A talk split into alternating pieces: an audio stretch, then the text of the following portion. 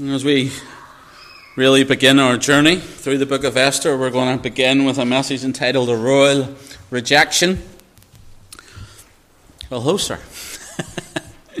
You're welcome. Yeah, you might as well come in and join us. Indeed. Indeed. So we're beginning through Esther and we're going to have a look through it. And uh, I want to start off really by just noting this. And this is what we get from Esther chapter number one that life is not just a series of random, you know, freak accidents. Life is not totally unplanned. Uh, there is a God behind all, a sovereign God that has his hand behind all. What I mean by this, I mean life has meaning. God knows what's going on. God is in control of everything. He's sovereign. The sovereignty of God is one of the greatest blessings for the believer, and yet one of the greatest burdens for the unbeliever. But like we talked about this morning, that God is good. And how that for a believer that's beautiful. And how for an unbeliever, the fact that God is good means that they're in terrible trouble with a holy God. But God is, is always working out his purposes, and certainly amongst his people. God is always working. He's always moving. We just at times do not see what God is doing. And at times, if we're honest with ourselves, even when we look at it, we say, well, how could God be doing anything good here?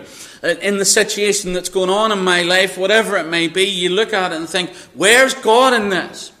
How is God moving in this? What are his purposes in this? And sometimes, here's the honest truth, it won't be till we get to eternity that we'll truly understand why God was allowing what he allowed or doing what he did. We may not get the answer in this life, but sometimes in this life we do. It just takes a little bit where we look back and we can see, oh my goodness, I can't believe how amazing God was there. I didn't even see him, but he was moving all these pieces around and he was sovereignly acting in the background and he brought good out of a bad thing. God is an expert. I want you to hear this. God is an expert of bringing good out of bad. An expert at it. If Calvary's cross doesn't tell you that, I don't know what will. You can look at the stories of all the uh, saints of the past. You can look into some of the great missionaries and the difficulties they had. You can look into some of the hymn writers and the difficulties they had. I don't know if you know too much about Joseph Scriven. Joseph Scriven was a uh, missionary from Ireland, but he was a hymn writer. And uh, he um, had tragedy in his life. As, as many have. He had tragedy in his life. Just before his wedding, his fiancee was killed in an accident. Uh, a year later, as he writes to his mother, his mother was sick and he was across the Atlantic from her, and he, and he writes to her, What a friend we have in Jesus. All our sins and griefs to bear. What a privilege to carry everything to God in prayer. Have we trials and temptations? Is there trouble anywhere? We should never be discouraged. Take it to the Lord in prayer. And Joseph going through a terrible time.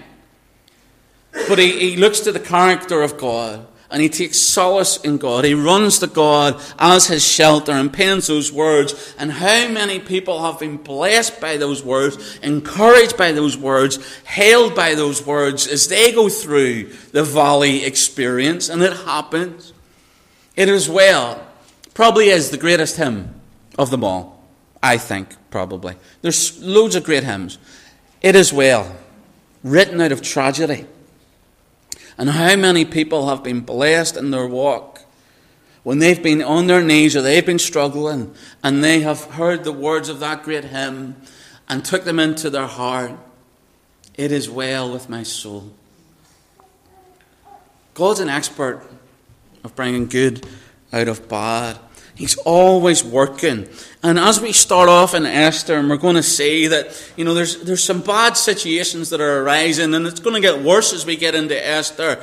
But God is using these things, and He's going to bring good out of these things. No matter what it is, God can work in it and is willing to work in it. Sometimes we just don't see it. But God's always moving and he's always working. So, what I wanted to do is just go through chapter one and, and really uh, run through the narrative. Not, we're not going to get into too much of kind of application. We just really want to have a look at what's going on as we will have plenty of time as we go through Esther, as we're going to start to pick it apart. But I wanted to go through it and have a, have a look through it and, and just really detail the narrative and, and set the scene and, and really think about this point that even in this, in the, in the mess that's going on in chapter number one, in the, in the debauchery that's going on in chapter one, God is still able to bring good out of bad.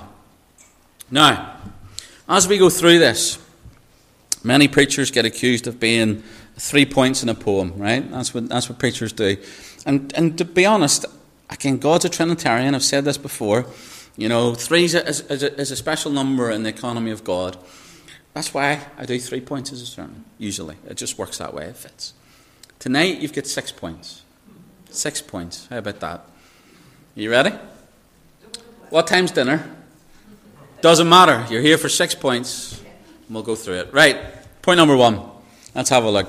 We want to look at the details, really. You know, so here we go. We're introduced. Let's read verse 1, chapter 1.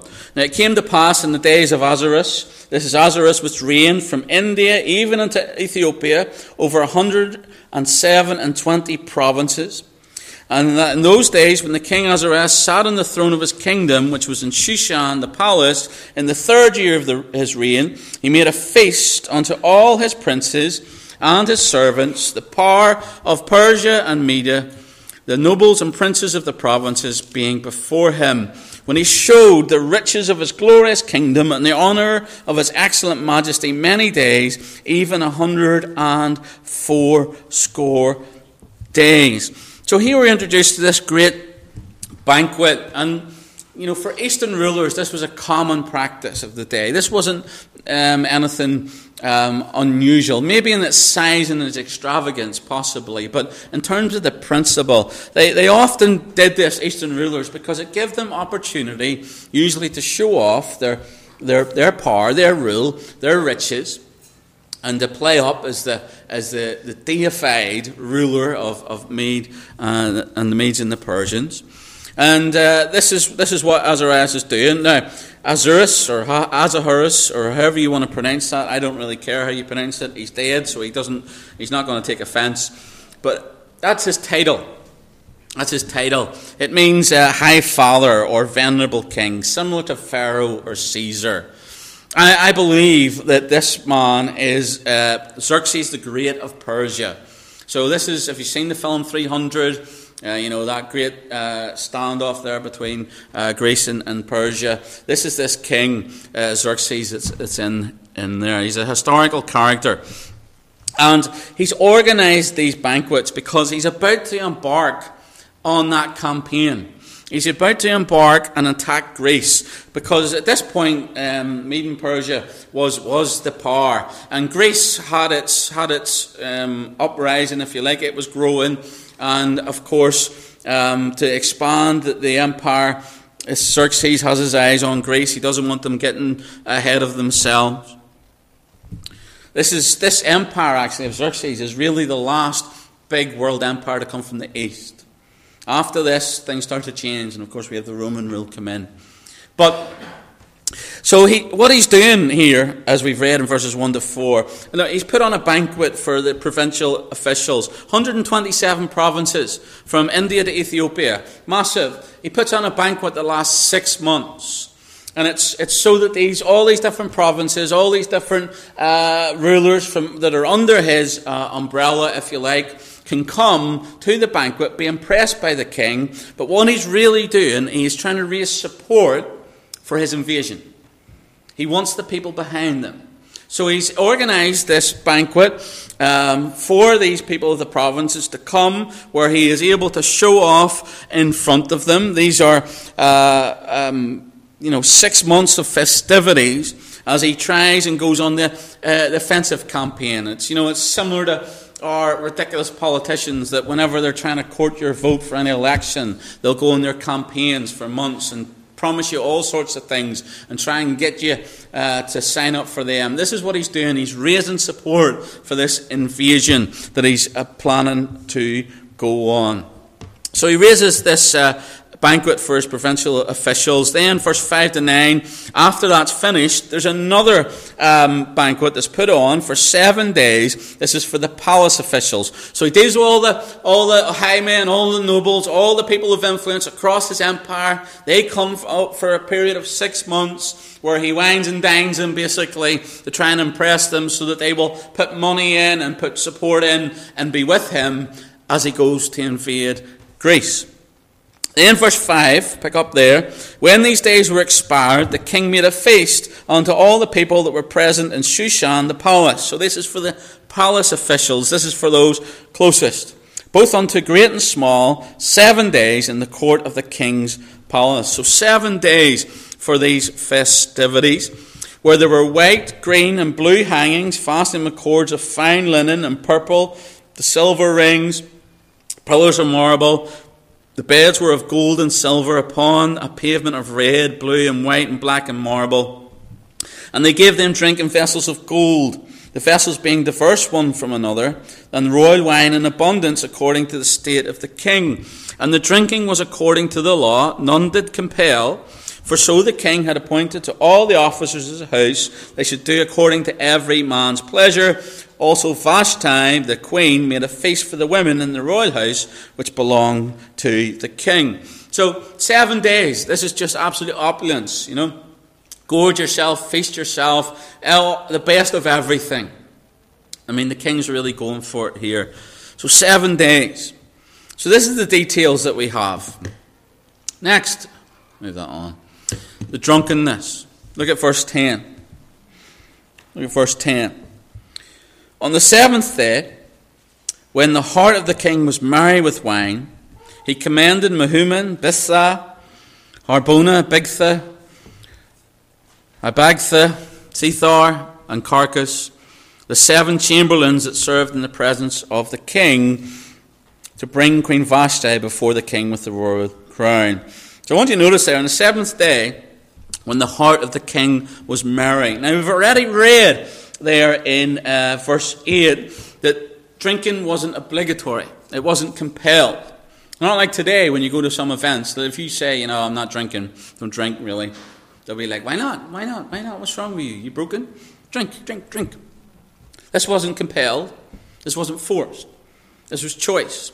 And of course, the context of the drink, the, the alcohol level of drink's different, but it's seven days.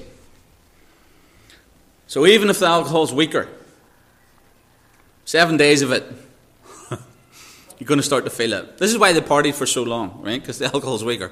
But still, says the king's heart was merry. On the last day of the feast, the king's heart was merry. So here he is in a place where he's under the influence. And he's not going to make the best of decisions because honestly, our best decisions are never made when we're drunk. never. Never. Never. This king was drunk. And his drunkenness opens him up to the nonsense that's going to follow. Now, I'm not here to preach about alcohol. All I can say is for sure is that the Bible speaks very strongly against drunkenness very strongly. Why? Because it wrecks things. It wrecks things. I spoke about RU this morning. Um, you know, a lot of you were there for RU. You remember the people that came. You remember the grip the alcohol had in them. Dangerous stuff. Seen people that are ravaged by it, broken by it, trapped by it, homeless from it, penniless from it. There's a Japanese proverb that says, First the man takes a drink, then the drink takes a drink, then the drink takes the man. It happens. It happens. So this king is drunk and he's going to do something daft, which leads us to the demand, verse 11 read a little bit of that. The demand is simply this to bring Vashti, the queen, before the king with the royal crown, to show the people and the princes her beauty, for she was fair to look on. Now, the queen, as we've read in verse uh, number 9, there, she's having a separate feast for the women. She's not part of all this. So she's away somewhere else in the palace in Shushan, verse 9. She's entertaining the women. And then there's this call that's made in verse uh, 11 to, from the king to bring Vashti, the queen, before the people. Now, what does he want to do? Does he, does he want to. Oh, there's a fight going on in there, isn't there? Have they been drinking? So there's. There we go, sorted out. Vashti is to come before all the men, not for anything good, not for anything good, not to simply just uh, have a chat with her, but she's there to be paraded, to be brought before all the, the men like a piece of meat. That's what's happening. That's what's going on.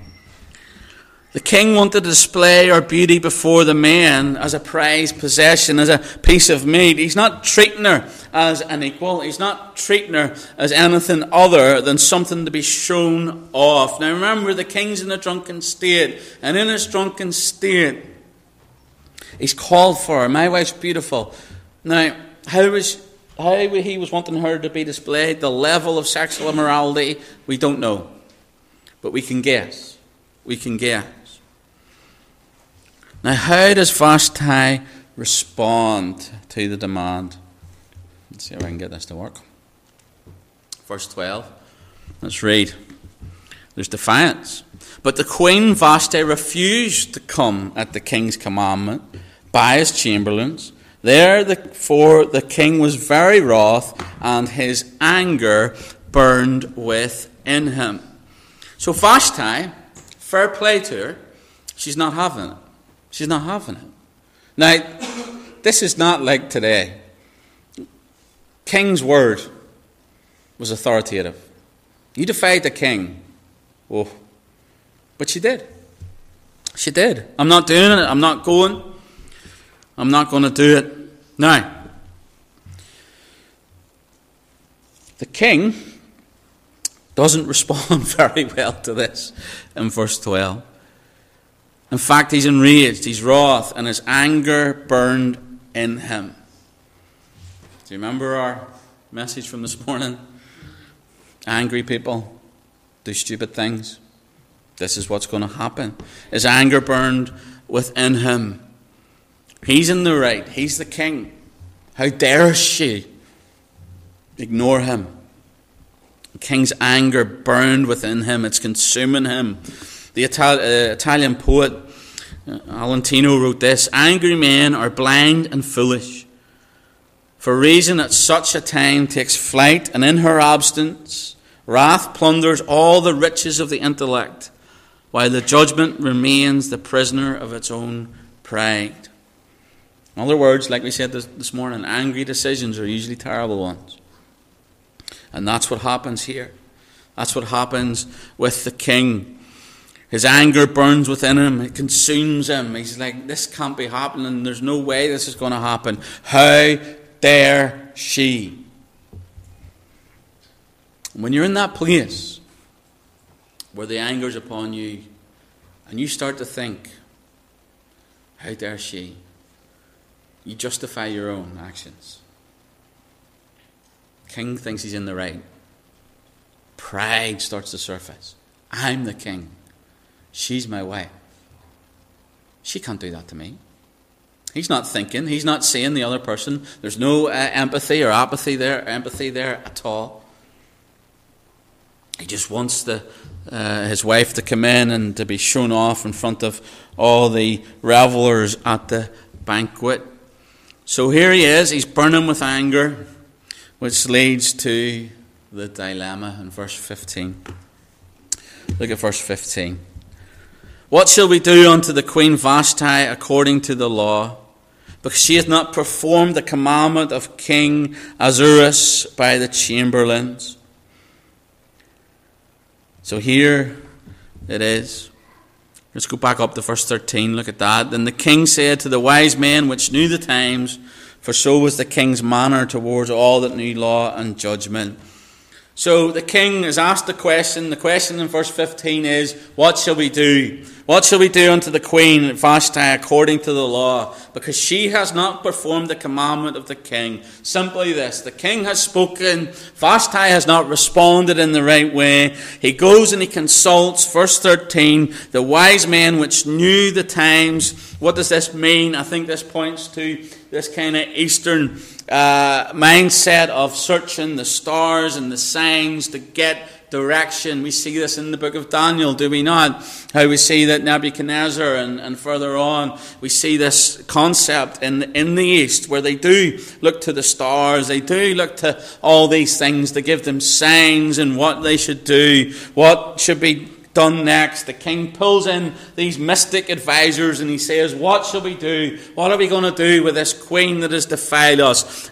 Surely there must be some signs that you've seen of the way forward in this, oh wise man.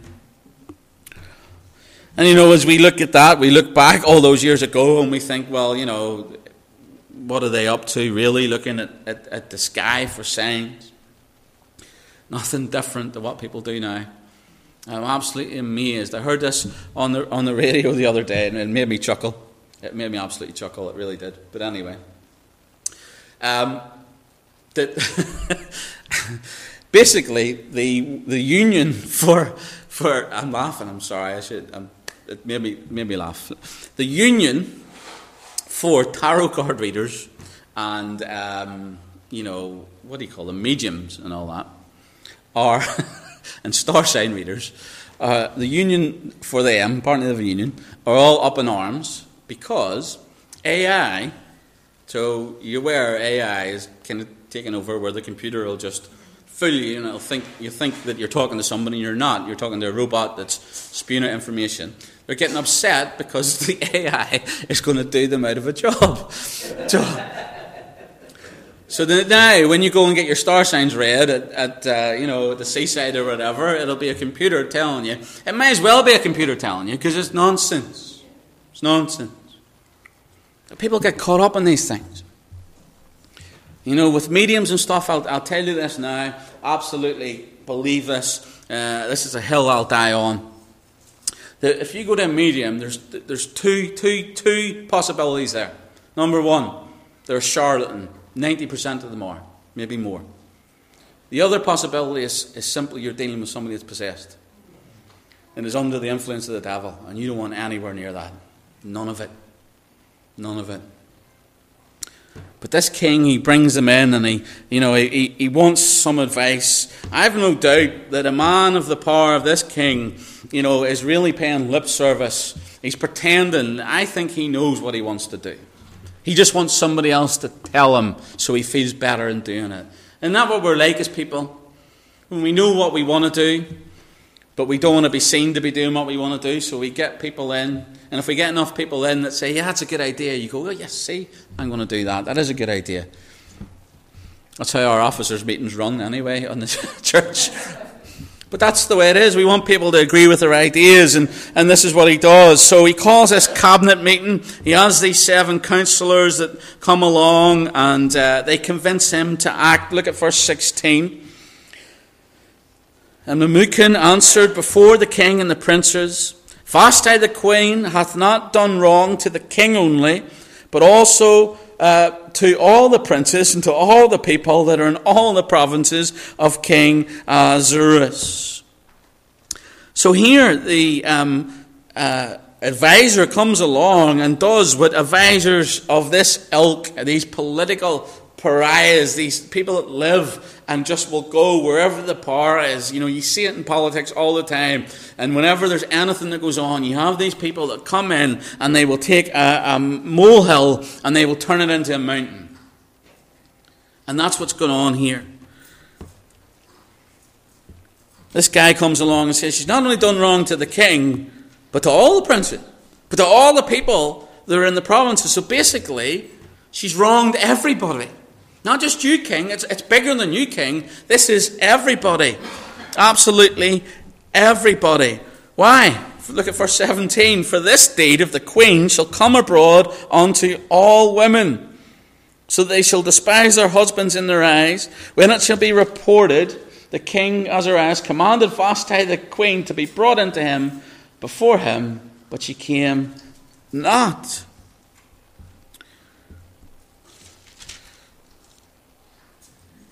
Not only have you been wrong, king, but this, this, this wrong is going to spread through your kingdom. And, and if you don't do anything about this tomorrow, there's going to be an uprising. And your kingdom's going to be in ruins. Verse 18 Likewise shall the ladies of Persia and Media say this day unto all of the king's princes, which have heard of the deed of the queen, Thus shall there rise too much contempt and wrath. So here there's clear fear mongering going on from these political advisors, fear mongering to say, you know, if you don't deal with this king, if you don't do something now, your kingdom's going to crumble. It's going to be in disarray, and it's going to be your fault because you haven't acted on Vashti's disobedience towards you. You want to do something about it. Verse 19 If it please the king, let there go a royal commandment. Now, these guys, honestly, they, they make me sick. Listen to their language. If it please the king. They, these are, I mean, in every kind of, you know, uh, uh, fairy tale story of castles and all this sort of stuff, there's always the king's advisor. They're little wormy type people. If it please the king, let there go a royal commandment from him. Let it be written among the law of the Persians and the Medes. For those that don't know, the law of the Persians and the Medes was that once it was given, it couldn't be rescinded. Once the king spoke, once it was in the law, that was it. No going back, no turning back. It was settled, it was done. Uh, it was to be viewed as eternal. So let it be written among the laws of the Medes and the, the Persians and the Medes that it be not altered, that Vashti come no more before the king Ahasuerus, and let the king give her royal estate unto another that is better than she. And when the king's decree, which he shall make, shall be published throughout all this empire, for its great, all the wives shall give to their husbands honour, both to great and small. So here's what they propose. They say that there's to be a law put out that Vashti no longer is queen, that she can't come before the king anymore. She's rebelled, then that's it. She's out, she's done. But more than that, this letter is to go out, and it's to go out to all those uh, households to reinforce the fact that the man is to rule that home and the woman is to be subservient to him. So again, this is this is escalated from one single event because of these people have come in and puffed the smoke in, and the king's pride is being fueled, and he's been told that if he doesn't do something, the kingdom's going to crumble. Worse than that, people are going to look at him and mock him and say he was the king that couldn't control his own wife. So his, his pride is hurt, his feelings are hurt, all uh, um, the, the kind of emotions that he's going through. He's angry, and off the back of that, he then makes the decision.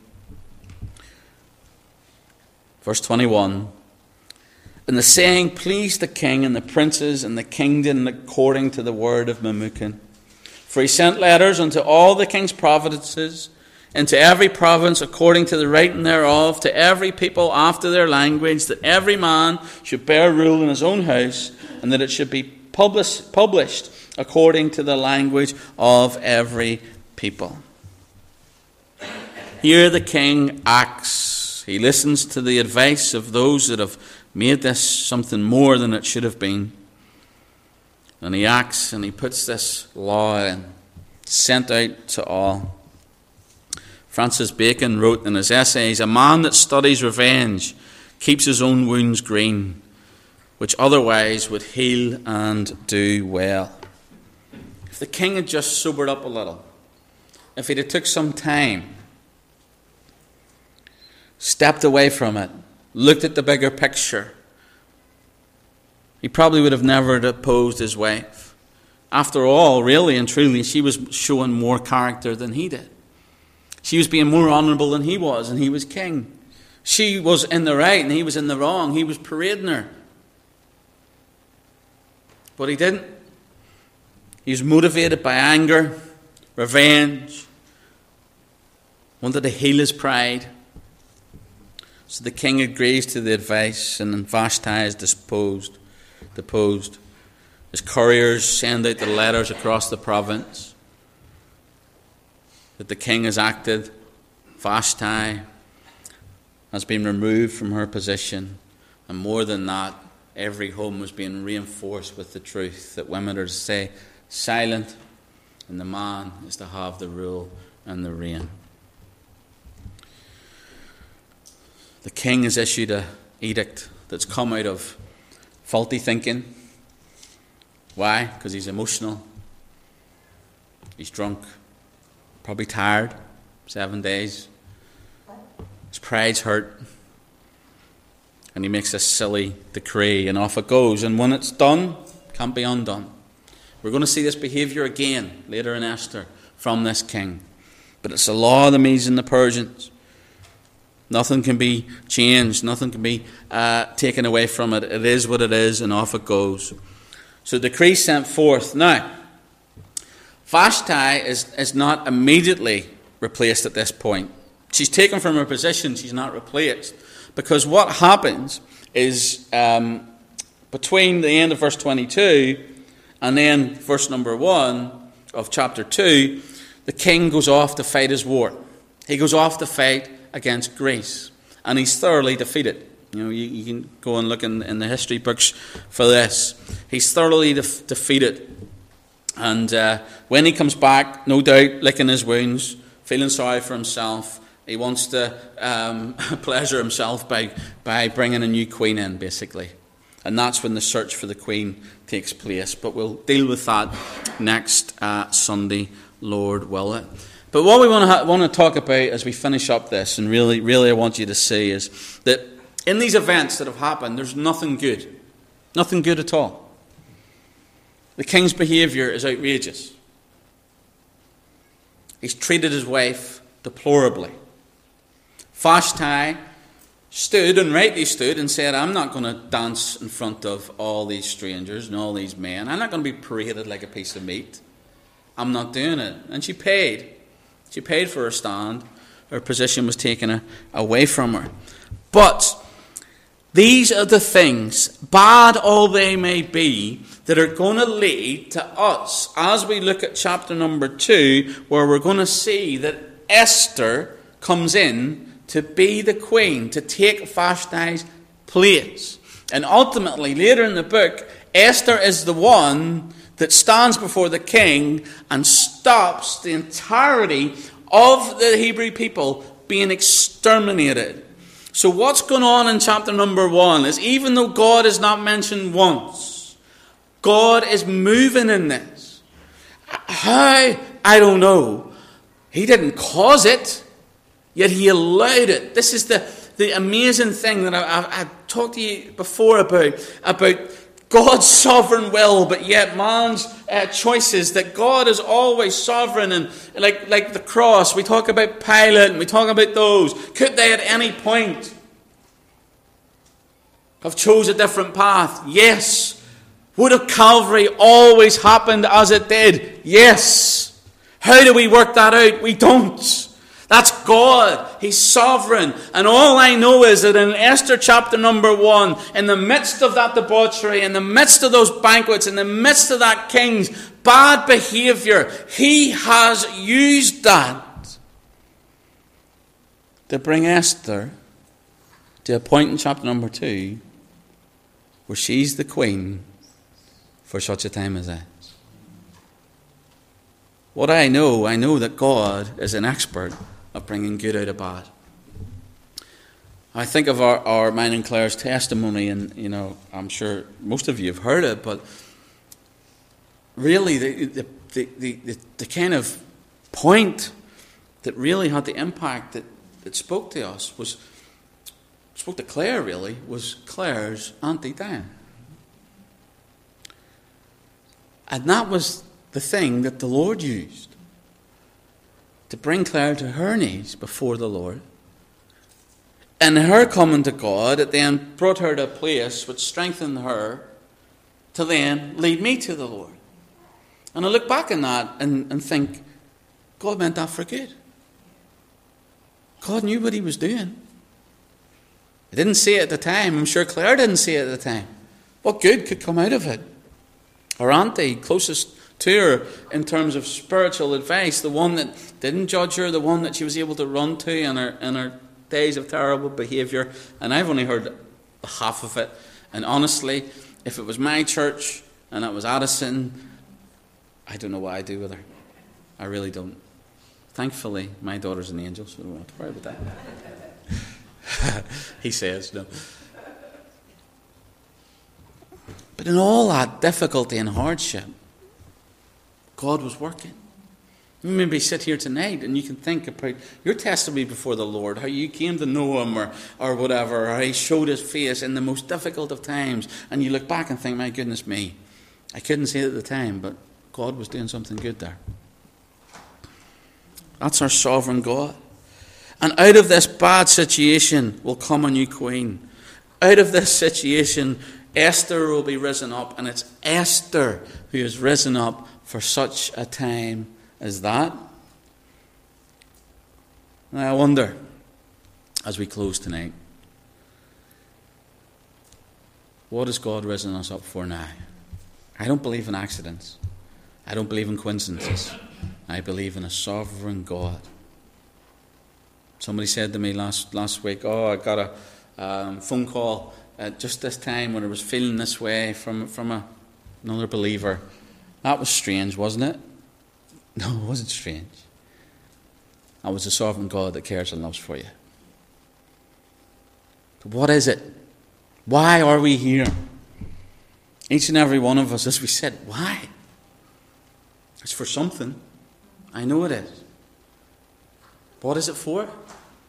It's for the commission. What we're called here to do. That we might show others the truth of God, that we might be Esther's, Mordecai's, whatever it is, that we might answer our call in our time, knowing that God has brought us to this point for such a time. God's providence has brought us all together. Providence has been defined as the hand of God in the glove of history. Now the stage is being set for Esther to enter, for Mordecai to enter, the characters that we looked at last Sunday night, for Haman to enter. And we're going to see God sovereignly work. But we are his characters today. We're the ones that are raised up, I believe, for such a time as this. Hopefully, through the book of Esther, we're encouraged that God will use all the bad and bring it to good. Let's pray.